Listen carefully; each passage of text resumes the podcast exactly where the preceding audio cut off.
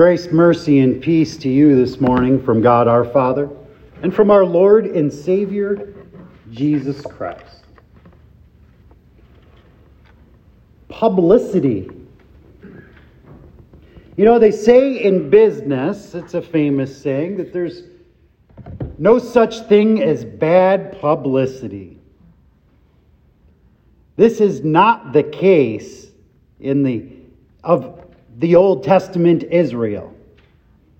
Over many years were many wars, not a lot of peace. Israel has a, a very public problem. They destroy each other. But, uh, but Isaiah, he prophesies a public solution to a public problem a Messiah. And at that time, that which destroys will turn into that which produces. And then, at the time of the Messiah, also, a people that destroys each other will turn into a people that helps each other. This is done by the Lord who he teaches us his ways and how to walk in his path in a public manner. And we are a stubborn people, aren't we? We want to figure out our own way. We insist on learning things the hard way. We don't want to listen to the wisdom of old. We want to be able to walk on our own two feet, to take our own path. We don't want someone to lead us down a path. We'd rather blaze a trail of our own. We just don't like being told what to do, especially in a public way with many bystanders. It's embarrassing. As a young man, I always remembered the saying lead, follow, or get out of the way. Following was not in my nature, and getting out of the way was not an option. I'd rather tell someone to get out of my way. So, lead it is. When you lead yourself in such a way, it can lead to your destruction. And when someone is close to destruction, they need a sign. But they won't ask for it. The Lord will give them one anyway. The Lord Himself, in a very public manner, will give everyone a sign. Now, this came in the years of Isaiah, long before it actually is to come to pass. Behold, the virgin shall conceive and bear a son, and shall call his name Emmanuel. And 700 years later, the angel Gabriel was sent from God to a city of Galilee named Nazareth to a virgin. The purpose of the angel's coming is to first to greet Mary Greetings. Greetings, O favored one, the Lord is with you. This is similar to all of the times of the Old Testament where they simply received the promise of the Lord being with them.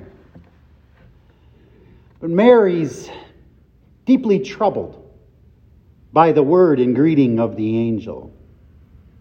And likewise, in all Old Testament times, any prophet, any priest or king would be greatly troubled when an angel spoke to them. The angel then immediately alleviates the fear of Mary by stating that she has been chosen by God because she has found favor with him. And likewise, in all those centuries before, God has always favored all of Israel. And then the miraculous birth is announced to Mary, the miraculous conception.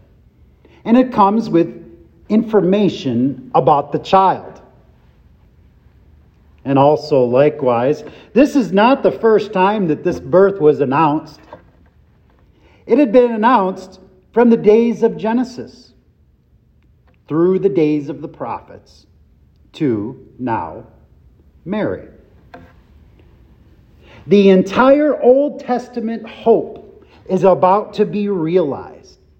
The conception and the birth of Jesus fulfills all those promises made throughout all of the history of the nation of Israel. Those announcements, at many times and in various ways, was made to many individuals. And those promises were preached publicly to the entire nation.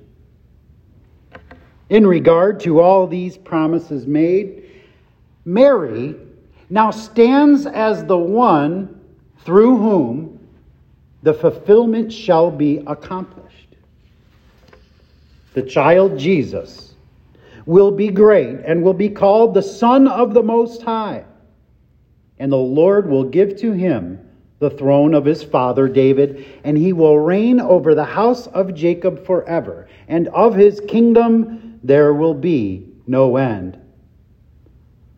All of God's saving activity now finds its source in Christ. All of God's saving activity now culminates in Christ. Mary shall conceive and bear a son. This promised birth is a public concern. This promised birth is of a national concern, a very public matter. This is the Lord's sign. Then Mary asks a question.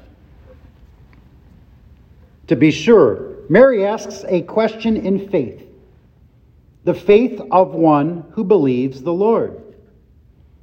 How will this be? For I know not a man. Mary here is simply asking for the wisdom of the Lord. Mary is simply asking to be led down a path. Mary's fine with being told what to do by the Lord.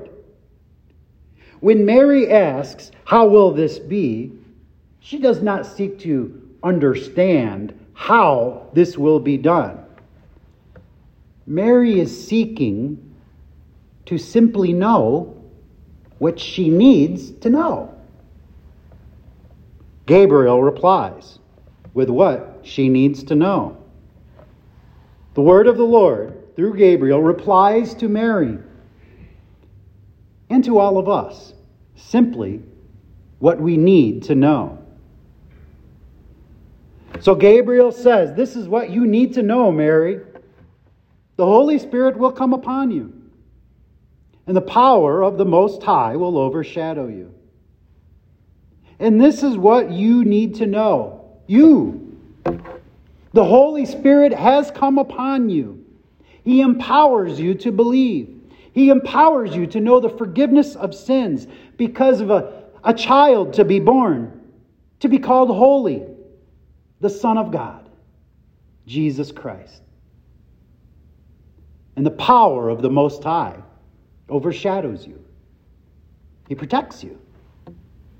He sustains you. He preserves you. He blesses you. For nothing is impossible with God. Mary, in our gospel, now knows simply what she needs to know. And she is content with that. She replies, Behold, I am a servant of the Lord. Let it be to me according to your word. Period. Our reply should reflect that. God gives you strength and tells you what you need to know. A Savior shall be born. So, behold, serve the Lord, and let it be to you according to God's word. Period. And amen. In the name of the Father, and of the Son, and of the Holy Spirit.